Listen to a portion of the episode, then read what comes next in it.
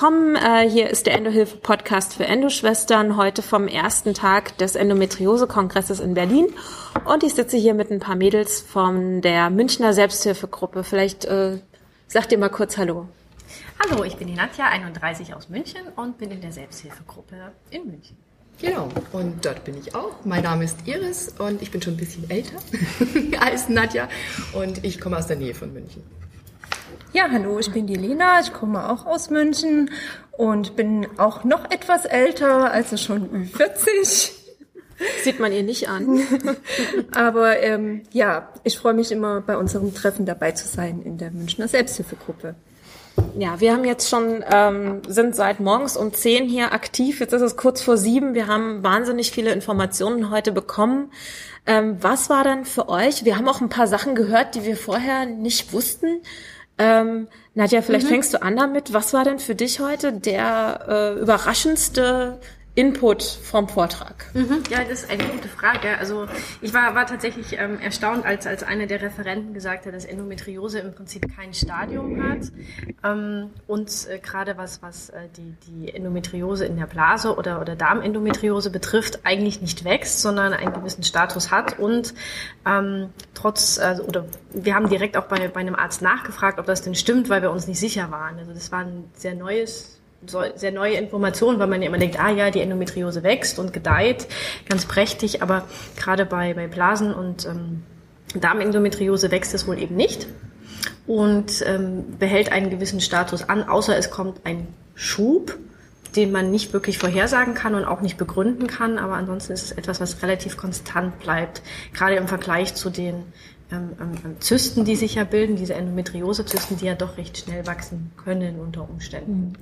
Also zu, zusammenfassend äh, hat er quasi gesagt, also wir tragen keine tickenden Zeitbomben in uns, sondern jede Frau hat irgendwie ein bestimmtes Endometriose-Stadium. Also die Stadien werden schon noch eingeteilt, aber wir entwickeln uns nicht von Stadium 1 zu Stadium 4, äh, wenn man uns viel Zeit dafür lässt, sondern er sagt quasi, jede Frau hat ein bestimmtes Stadium und das hat sie und das behält sie. Und aus seiner Erfahrung äh, gibt es da keine großartige Weiterentwicklung von Stadium zu Stadium. Das fand ich eine sehr interessante Aussage mhm. heute. Das ist wichtig auch. Eine wichtige also Aussage, ich, ja. Mir wurde das bis jetzt von keinem Arzt kommuniziert. Ja. Und ich finde, das ist insbesondere deswegen so wichtig, weil wir ja immer das Gefühl haben, dass wir unter Druck stehen, mhm. uns schnell entscheiden zu müssen, was jetzt für uns gerade in der Sekunde die richtige Therapiemöglichkeit ist. Und insbesondere diese Info ist schon von großer Bedeutung für mich, mhm. dass ich einfach auch Zeit habe zu überlegen, was möchte ich eigentlich machen? Will ich die OP? Oder schaffe ich es vielleicht einfach auch noch mit einer neuen Therapieoption? Probiere ich noch eine neue Pille aus? Weil mhm. wenn man das Gefühl hat, man steht so unter Druck, dann, dann rinnt die Zeit so schnell vorbei. Vor allem, wenn man mhm. noch eine Zweitmeinung sich irgendwo holen möchte, etc. Da fühlt man sich so gehetzt. Und durch diese Info finde ich das wunderbar, dass man doch Zeit gewinnt. Ja, es wird aber von den Ärzten halt nicht kommuniziert. Ich denke, es ist zum Teil auch ein bisschen bewusst, weil sie natürlich ähm, gern operieren. Also der Schwerpunkt ist schon auf OP gesetzt. Mhm. Ähm, muss man so klar sagen, da wird das meiste Geld verdient damit. Und ähm, deswegen denke ich, wird es auch nicht so an die Patienten herangetragen, dass wir uns ja eigentlich Zeit lassen können.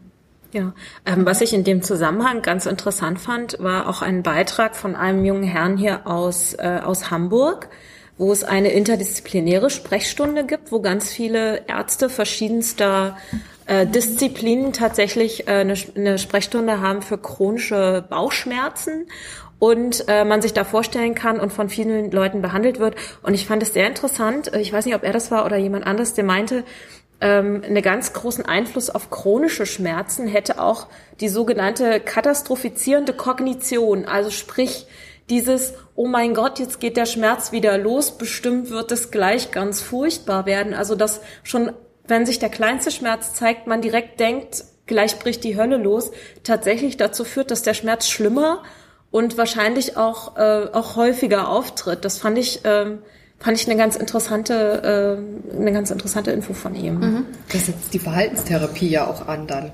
Also mhm. man kann da eben auch unglaublich viel äh, damit erreichen, wenn man jetzt zum Beispiel sich psycholo psychologische Hilfe sucht, weil da kann man dann auch selbst ansetzen, dass man, wenn man merkt, es kommt so eine mhm. Phase, dass man sich eben schon bremst, bevor es schlimmer wird, das ja. Ganze. Genau. Ja, und das, das geht ja auch überein, was ja in der Sprechstunde, weil du das gesagt hast ja. mit der Sprechstunde, was ich so schön fand, dass sie eben ähm, fünf verschiedene oder mehrere Punkte hatten, an denen sie ansetzen, was ja nur zeigt, dass du Endometriose mhm. immer ganzheitlich behandeln musst und dass ein reines fachliches Betrachten aus einer gynäkologischen Sicht sicherlich das Wichtigste ist, weil du gucken musst, wie, wie ist der Bauch bestellt, wo ist was miteinander verwachsen, aber du wirst es nie schaffen ohne eine Verhaltenstherapie oder eine Gesprächstherapie und ohne, was sie dann auch gesagt haben, was ich sehr spannend fand, diese Physiotherapie, ja. also dieses mhm. muskuläre, mhm. mit dem Körper zu arbeiten, Triggerpunkte zu finden, die eben genau dieses Stimulieren eines Schmerzes, der dann dieses äh, Katastrophieren ähm, auslöst, mhm. wo man sich dann selber verrückt macht und denkt, oh mein Gott, jetzt geht's wieder los und dann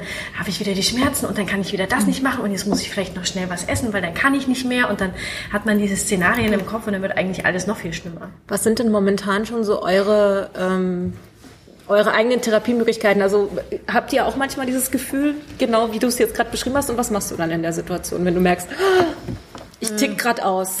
Wie, wie, wie kriegst du dich wieder eingefangen? Also, es, es gibt also ich mache tatsächlich äh, Physiotherapie, beziehungsweise habe eine, eine äh, Therapeutin, die mit mir ähm, äh, muskulär arbeitet, um eben genau diese Verspannungen, die wir im Unterbauch haben, das mhm. ist bei Frauen mit Endometriose Wahnsinn, was wir in der Hüfte, in den Oberschenkeln äh, bis, bis hin in den Rücken für Verspannungen haben, wo oft viele Frauen sagen, sie haben Rückenschmerzen, obwohl sie haben keine Rückenschmerzen, es ist der verspannte Muskel, aus der, mhm. der sich durch die Endometriose entwickelt.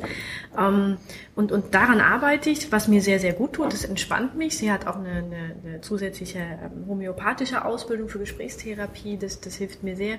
Und ich selber mache sehr viel Yoga.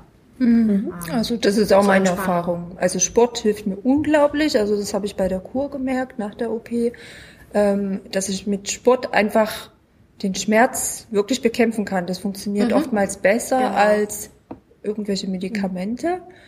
Und ähm, ich versuche das jetzt auch, wenn ich merke, es verschlechtert sich wieder, dass ich dann wirklich aktiv Sport mache.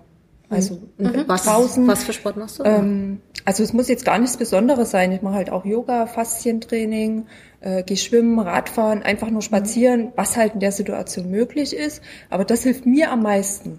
Und wenn du jetzt meinst, du merkst, dass eine Situation sich verschlimmert, ist das dann tatsächlich in dem Moment, wo der Schmerz kommt, dass du denkst, jetzt mache ich, jetzt gehe ich Sport machen oder ist es eher, dass du merkst, ich bin gerade in einer Situation, wo ich viel gestresst bin und Auch. öfter Schmerzen habe? Ja, natürlich. Da ist natürlich schon ein Zusammenhang. Also ja. vom Stresslevel her oder wenn mich irgendwas belastet oder so, dann merke ich natürlich schon, dass das wieder arbeitet. Mhm. Und ähm, da muss ich natürlich auch runterkommen vom Stresslevel oder muss vielleicht auch mal Termine streichen oder sagen, das geht halt jetzt nicht, weil mhm. ich jetzt für mich die Zeit brauche und muss dann den Sport halt einbauen.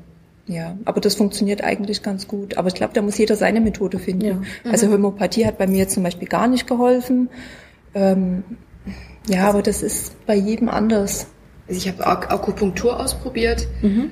Die fand ich jetzt persönlich nicht so effektiv wie Osteopathie. Das finde ich, habe ich so subjektiv das Empfinden, bringt mir mehr, weil es mir mehr Entspannung bringt. Mhm.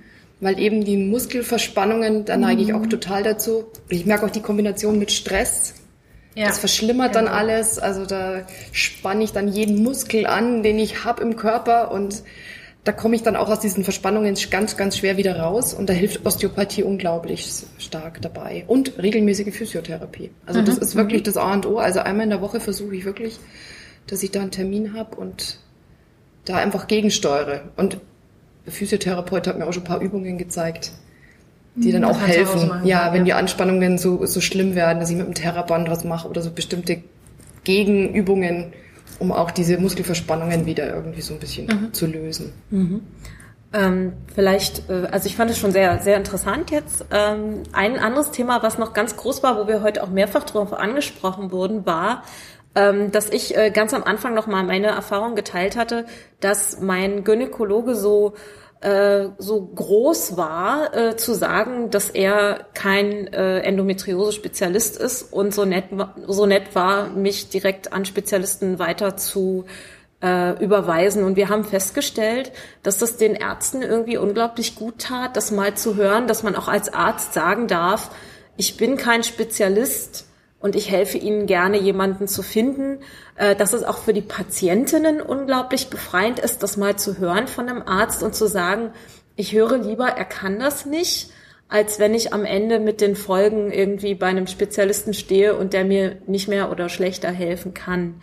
Ähm, in der, in dem Zusammenhang, glaube ich, jetzt auch kurz bei einem Vortrag gerade gehört, ähm, dass aus Grund dieser auf, oder aufgrund dieser Schuldgefühle des Arztes es teilweise auch sieben Jahre braucht, bis ein Arzt eine Frau weiter überweist äh, zu einer Psychotherapie bei chronischen Schmerzen, ne? weil der Arzt natürlich genauso sucht, wie kann ich ihr helfen, woran liegt es, ähm, das fand ich ganz interessant, dass wir heute so mal ein bisschen so einen Einblick bekommen haben in die Schuldgefühle des Arztes. Ähm, wie wie ging es euch damit, mit dieser mit diesem Einblick? Diese Frustration, die auch die Ärzte empfinden, mhm. wenn sie uns nicht weiterhelfen Hilflosigkeit. können. Hilflosigkeit, ja, ja, genau. genau. Das ist, glaube ich, für viele Ärzte genauso unbefriedigend, weil man praktisch Patienten wiederholt vor sich sitzen hat und offensichtlich denen geht's nicht gut, aber man weiß nicht, wie man ihnen helfen kann. Mhm. Also das ist wirklich schwierig, glaube ich, auch für Ärzte. Und es wurde ja auch, auch heute nochmal äh, wiederholt. Äh, tatsächlich, da ging es um wirtschaftliche Faktoren, aber es wurde grundsätzlich gesagt, von wegen, wir müssen mehr zusammenarbeiten. Also die, die Endometriose-Ärzte und die Patientinnen müssen gemeinsam Hand in Hand dafür sorgen, dass ähm, nicht nur die wirtschaftliche Situation für die Endometriose besser wird. Ich denke, wir können da ganz viel machen, vielleicht auch um Forschungen anzustoßen etc. pp. Das fand ich auch ganz interessant, dass da auch die Bereitschaft da zu sein scheint von den Ärzten, tatsächlich auch mit den Patienten zusammenzuarbeiten. Habt ihr da schon persönliche Erfahrungen gemacht? Also hat euer Endometriosearzt schon mal zu euch gesagt, Mensch, sagen Sie mir, wenn Sie irgendwas von mir brauchen, also ich habe da jetzt leider noch keine so wirklich positiven Erfahrungen gemacht, aber letztlich sitzen wir natürlich alle in dem gleichen Boot, in diesem gleichen System und sind natürlich von dem System auch ein bisschen gefangen, was uns die Krankenkassen da vorgeben. Mhm. Und die Ärzte, denke ich, würden mir auch anders wollen, aber ihnen sind oftmals die Hände gebunden und das ist für dich genauso frustrierend wie für uns. Sie würden mhm. gern und wir würden gern mehr Leistungen in Anspruch nehmen, aber wenn es die Kasse einfach nicht hergibt, ähm, es wird halt wirklich schwierig. Also da müssten dann hier halt auch Vertreter sitzen, die für sowas verantwortlich sind, dass man halt was bewirken kann, mehr bewirken kann. Ich fand das auch ganz spannend, als ich äh, vorhin bei der Endometriose-Vereinigung am Stand war, ähm, war einer aus der ähm, Reha-Einrichtung in ähm, Bad Schmiedeberg da und hat eben erzählt, dass die sehr erstaunt sind, dass so wenige Frauen zur Reha mhm. überhaupt kommen. Also mhm. es gibt wohl eine Klinik, die haben 300 13 Endometriose-Patientinnen und davon sind zwei auf Reha gekommen. Oh, wow. Wo sich die Einrichtung in Bad Schmiedeberg natürlich fragt, wie kommt denn das? Also warum ja. stellt ihr denn keine Anträge? Und die gehen auch mittlerweile proaktiv auf die Kliniken zu, weil es wohl da Kooperationsverträge gibt.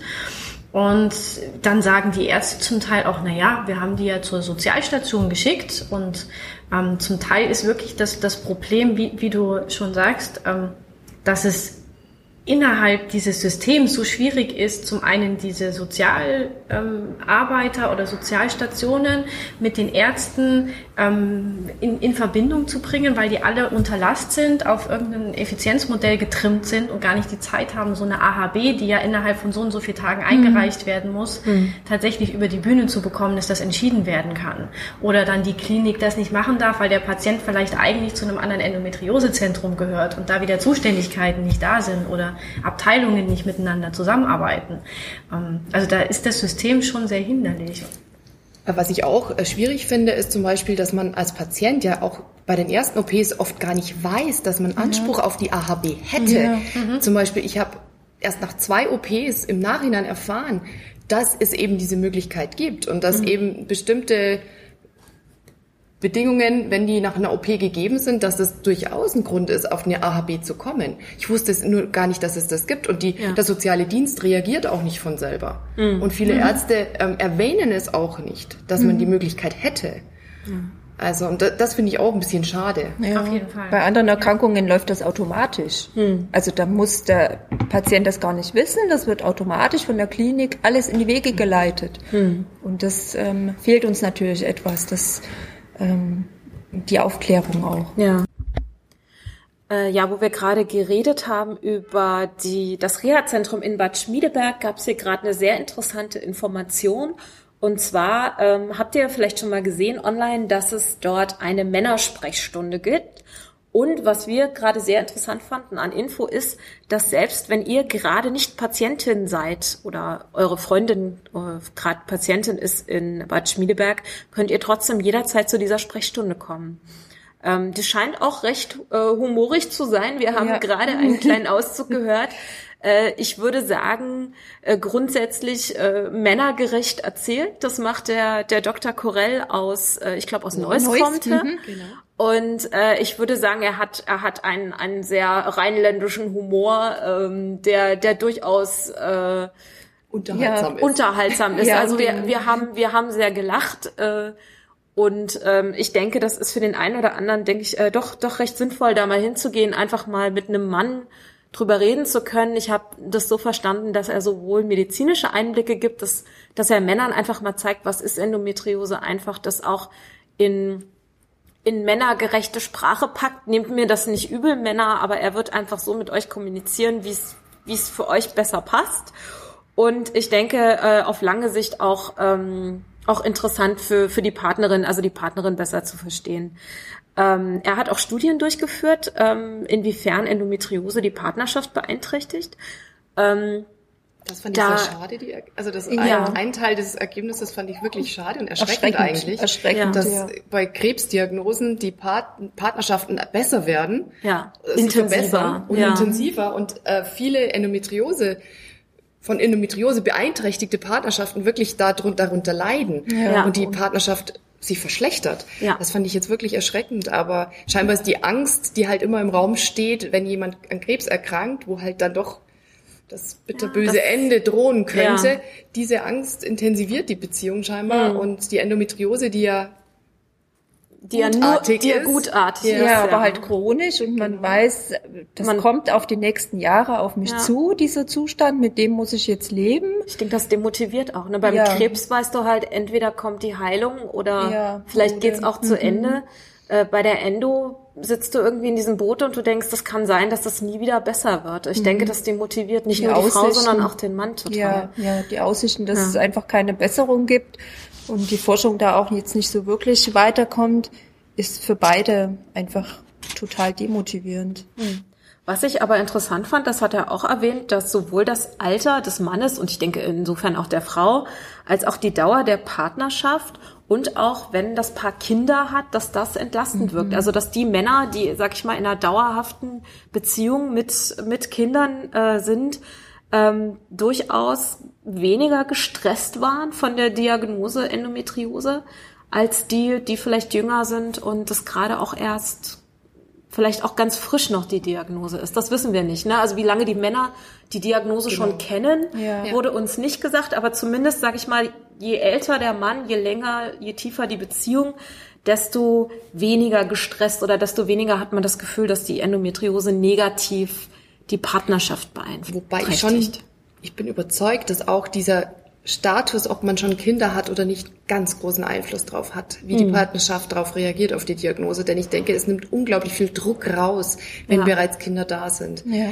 Ich denke, dass diese, diese Kinderlosigkeit, die halt oft durch die Endometriose verursacht wird, mhm. die belastet eine Beziehung schon sehr, weil das ja. natürlich, egal ob jetzt beide Partner gleich großen Kinderwunsch haben oder nur eine, einer der Partner diesen großen Wunsch hegt, aber das ist natürlich eine, eine Riesenbelastung. Mhm. Dieses Hoffen und Bangen, klappt's, klappt's nicht, dann irgendwelche IVF und was sonst noch für mhm.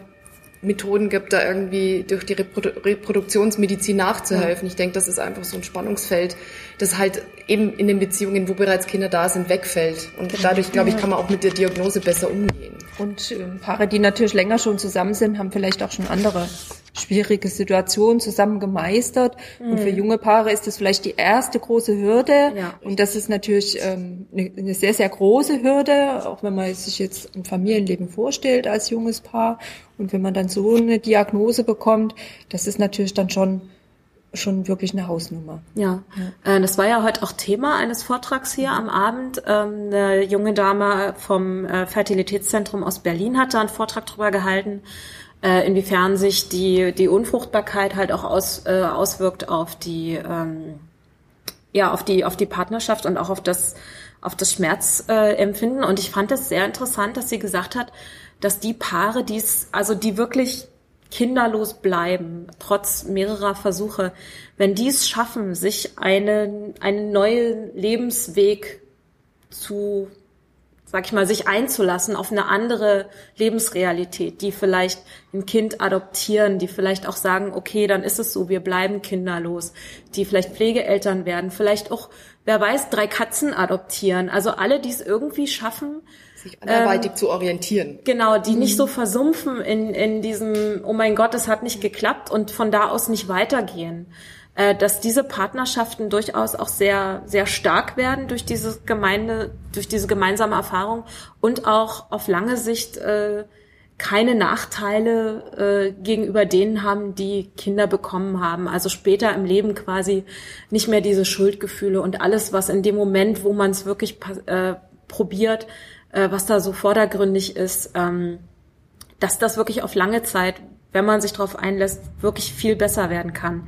Aber natürlich hat sie auch viel darüber geredet, wie wahnsinnig belastend ähm, der, der, äh, der, der Gang ist. in die mhm. Kinderwunschklinik mhm. ist. Auch diese, diese ganze ähm, diese ganzen medizinischen äh, Untersuchungen, die da äh, Teil sind und vor allem ganz belastend wurde gesagt, diese, diese zwei Wochen, wenn äh, die ähm, künstliche Befruchtung erfolgt ist, diese zwei Wochen, wo man warten muss, bis der Schwangerschaftstest sagt ja oder nein, es hat geklappt oder nicht, äh, sind wohl die die schlimmsten zwei Wochen für viele, äh, die schlimmsten zwei Wochen im ganzen Prozess. Ähm, das fand ich, also kann ich durchaus nachvollziehen. Also ich war jetzt in der Situation noch nicht. Ich hoffe, ich komme auch nicht in die Situation.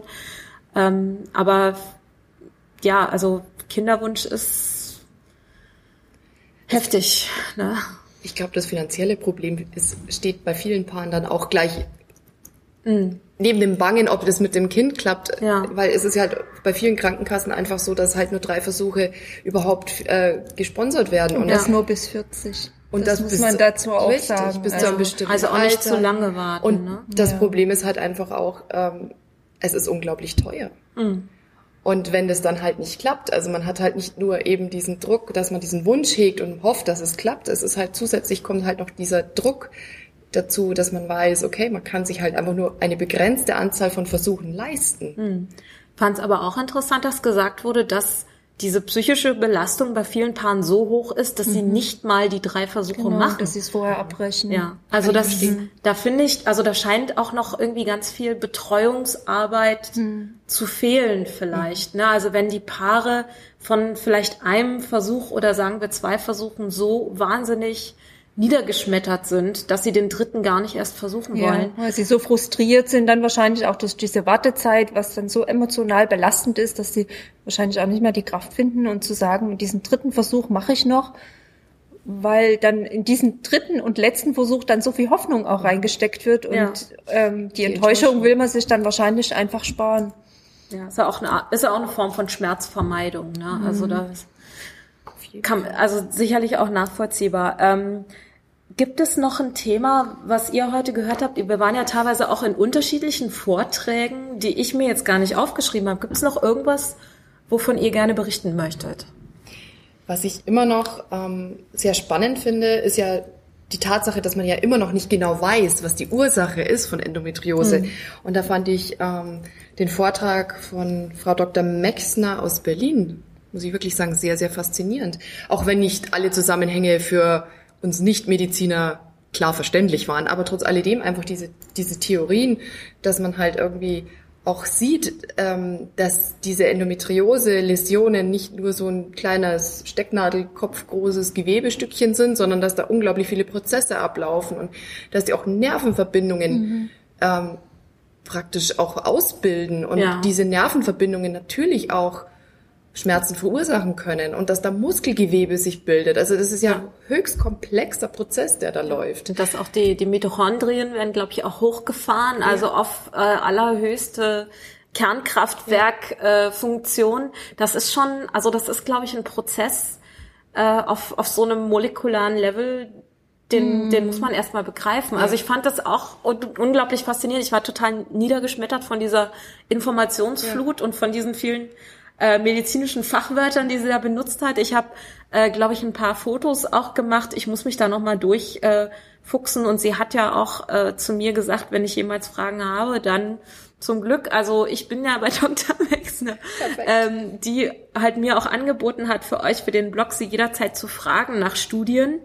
Ähm, ich denke, da uns die Studie heute so beeindruckt hat, ich werde sie dann mal fragen, ob sie uns die mal zur Verfügung stellt, dass ich mal versuche, nochmal da durchzusteigen und die nochmal in, in nicht medizinisch auch nochmal zusammenzufassen, weil die war wirklich, das war wirklich einfach beeindruckend, äh, diese Forschungsergebnisse die da stattfinden, ja. Ich habe auch das Gefühl, dass sich jetzt langsam wirklich mal was tut, weil ich glaube, es gab ja eine ganz lange Phase, wo man irgendwie ja gar nicht erklären konnte, woran es liegt, dass Leute Endometriose bekommen andere wieder nicht. Mhm. Und ich glaube schon, dass jetzt mit diesen neuen Theorien und die man jetzt versucht zu beweisen und ich, ich, also ich hoffe zumindest, dass man vielleicht auch neue Therapieansätze dadurch gewinnt, ja. weil ja doch das Immunsystem eine große Rolle zu spielen scheint. Mhm. Und in dem Bereich, glaube ich, gäbe es noch ganz viele Ansatzmöglichkeiten, dass man eben mal eine andere Therapie hat und nicht eben bloß die Option ähm, OP oder eben Medikamente in Form von Gestagenen oder eben die Pille. Mhm etc. Und ich, also ich hoffe jetzt wirklich, dass sich da in den nächsten Jahren wirklich mal was tut und dass man da einfach wirklich komplett neue Behandlungsmöglichkeiten findet, die vielleicht auch mal nachhaltiger sind. Mhm. Ja, ja. Ähm, wo du gerade das also die die das zweischneidige Schwert ansprichst, also äh, Medikamente oder OP. Äh, wir haben heute früh auch einen Vortrag gehört über äh, präoperative Medikamente, also sprich eine Hormonbehandlung vor einer OP zu machen, geplanterweise. Mhm. Ähm, da wurde jetzt nochmal, also was wir wahrscheinlich oder was ihr alle schon mal gehört habt von euren Ärzten, also wenn euer Arzt gut informiert ist, dann hat er euch von vornherein schon gesagt, das macht keinen Sinn.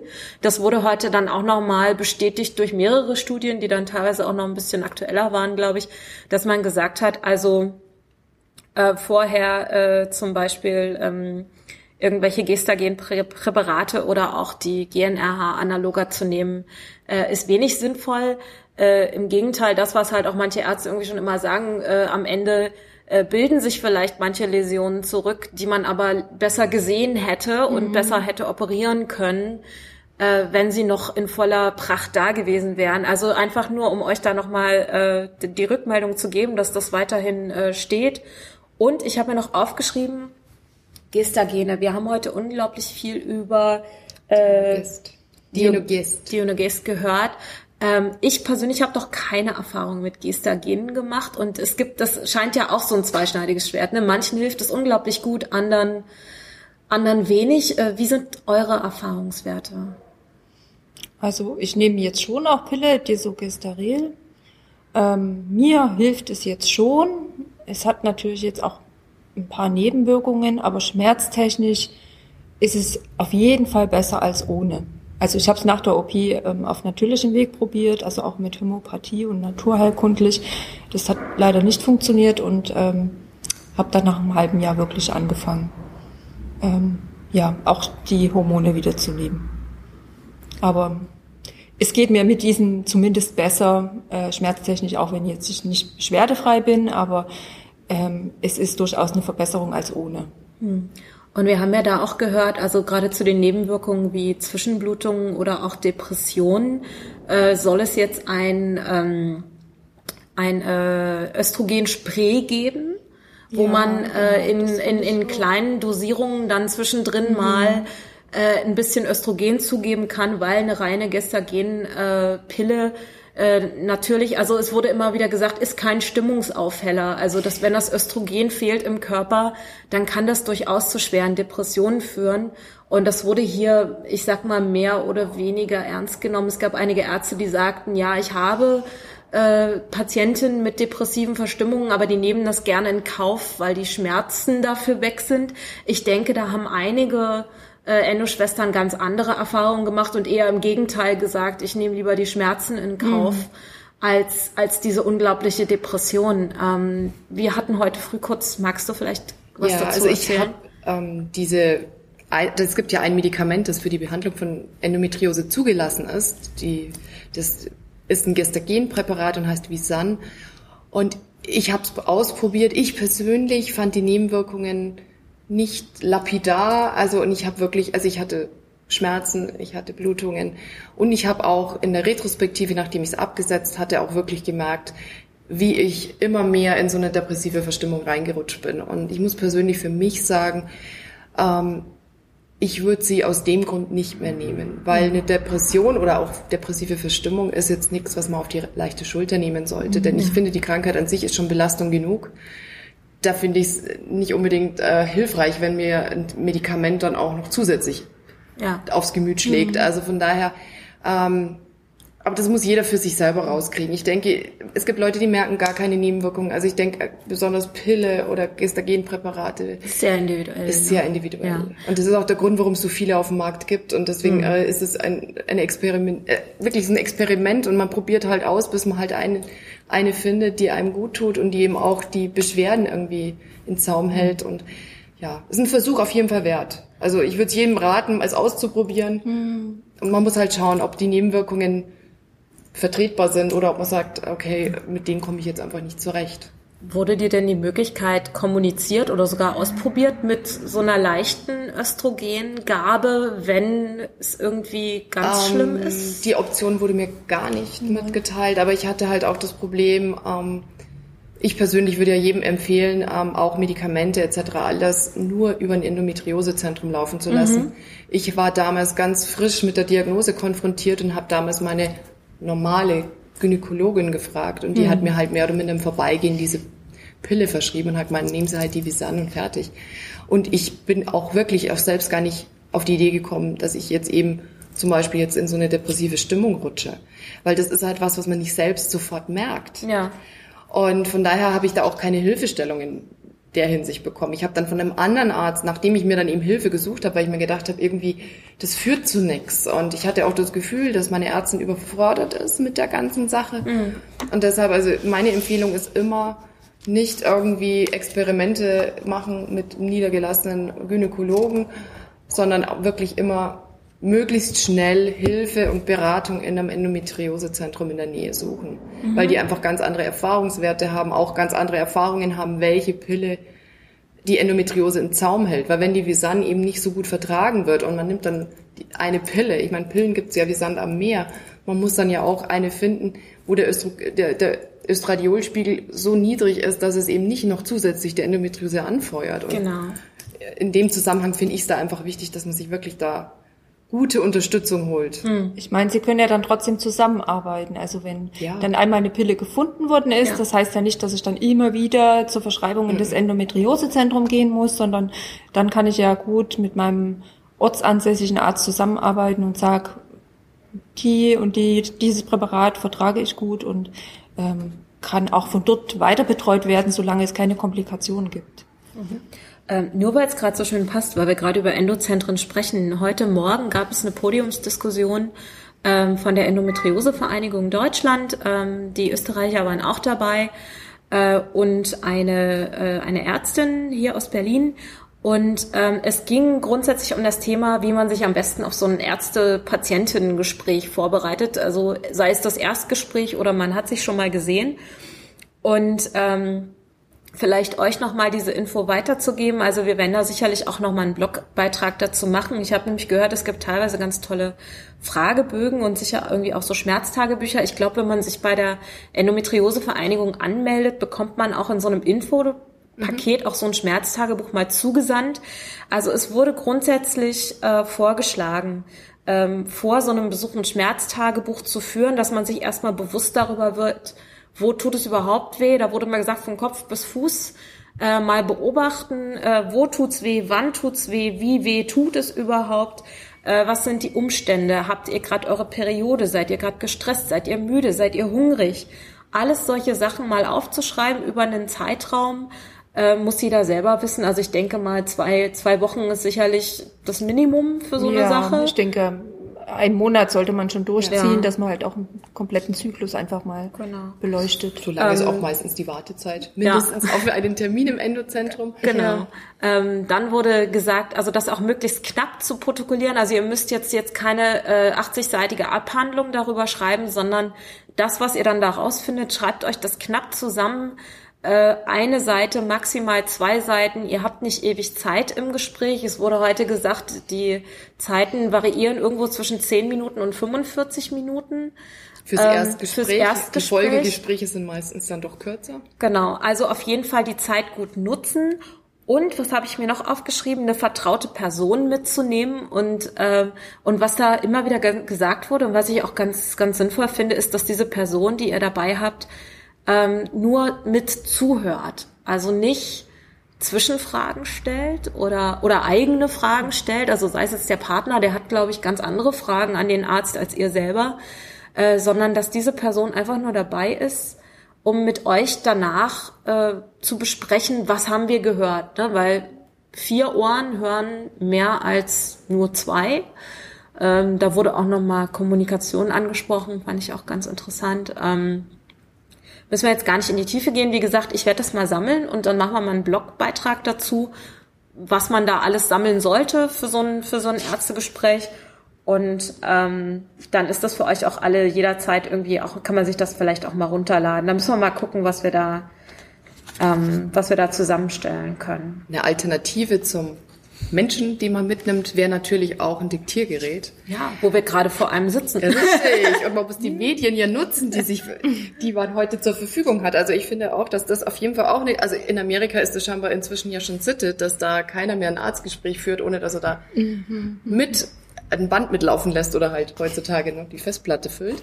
Ähm, ich denke, dass das auch eine ganz gute Methode ist, weil man dann einfach wirklich auch nochmal in Ruhe sich die Passagen anhören kann und vielleicht mhm. doch manches beim zweiten Hören einen doch irgendwie anders, ja, anders ankommt bei einem als beim ersten Mal. Mhm. Was mir auch immer hilft, ist zum Beispiel, ich, wenn ich jetzt alleine in einem Gespräch war, ich mache es inzwischen aus ja, also Sitte, dass ich, wenn ich aus dem Gespräch rauskomme, ich mir eigentlich dann auch meistens noch in dem Krankenhaus oder in der Nähe der Praxis wirklich mir einen Café suche und mich da reinsetze und wirklich dann mir Stichpunkte mache, was war gerade in dem Gespräch. Also wirklich zeitnah nochmal mir in Ruhe nochmal aufschreibe, welchen Eindruck hatte ich. Ähm, auch, wo man vielleicht einfach sich mal Notizen macht, wie hat der Arzt auf einen gewirkt. Mhm. Ja, weil wenn man jetzt zum Beispiel den Arzt noch nicht lange kennt, also so Eindrücke einfach mal fixieren und einfach auch die Informationen so schnell wie möglich festhalten, die man bekommen hat, weil man vergisst wahnsinnig schnell mhm. sehr, sehr viel wieder. Ja. Und eine Information, die ich jetzt unbedingt noch loswerden möchte, weil wir sind, glaube ich, auch so kurz vorm Ende. Ähm, wir haben ja schon festgestellt, es gibt viele Frauen, die kommen teilweise Monate oder Jahre lang nicht an einem Endozentrum vorbei, weil der eigene Frauenarzt oder Hausarzt äh, die Überweisung blockiert. Sei es, weil sie den Frauen nicht glauben, weil sie denken, es sind psychosomatische Schmerzen, weil sie sich selber für den Experten halten, der sie nicht sind. Ähm, haben wir heute gehört, dass es einige Zentren gibt, in denen ihr euch auch ohne eine Überweisung von irgendwem einen Termin holen könnt. Äh, wie findet man das raus? Man ruft im Zentrum an und fragt einfach mal nach. Sollte euer Gynäkologe sich irgendwie sträuben, euch eine Überweisung zu geben, probiert's nochmal beim Hausarzt. Soweit ich das verstanden habe, ist es egal, wer diese Überweisung macht. Ähm, aber wie gesagt, halt auch die Info, es gibt durchaus Zentren, in denen man keine Überweisung braucht. Ähm, das solltet ihr nutzen, wenn ihr so einen so einen sturen Partner in Weiß irgendwie euch gegenüber zu sitzen habt. Ich hoffe natürlich, ähm, dass ihr euch auch traut, die Ärzte zu wechseln. Das wurde halt auch nochmal gesagt, in Deutschland ist freie Arztwahl eins unserer Rechte. Nutzt das für euch, sucht euch jemanden, der euch zuhört, der euch unterstützt. Das muss nicht immer sofort der Experte sein. Es reicht auch, wenn es jemand ist, der sagt, ich schreibe dir eine Überweisung für den Experten. Ähm, in dem Sinne würde ich es für heute vielleicht einfach gut sein lassen. Ähm, vielen Dank, dass ihr mitgemacht habt. Ich hoffe, ihr seid morgen wieder dabei. Ganz frisch. Äh, es gibt ja einige tolle Ausblicke. Ich habe was von der Live-OP gehört. Ich bin gespannt, ob dem so ist. Ähm, und äh, ja, hoffe, wir haben irgendwie jetzt noch, ein, noch einen schönen Abend. Berlin hat sich aufgeklärt, es regnet nicht mehr. Wir werden das also nutzen. Euch vielen Dank fürs Zuhören und äh, ja, schaltet hoffentlich morgen wieder ein zum zweiten Teil vom Endometriose-Kongress. Bye bye. Bye bye. Bye.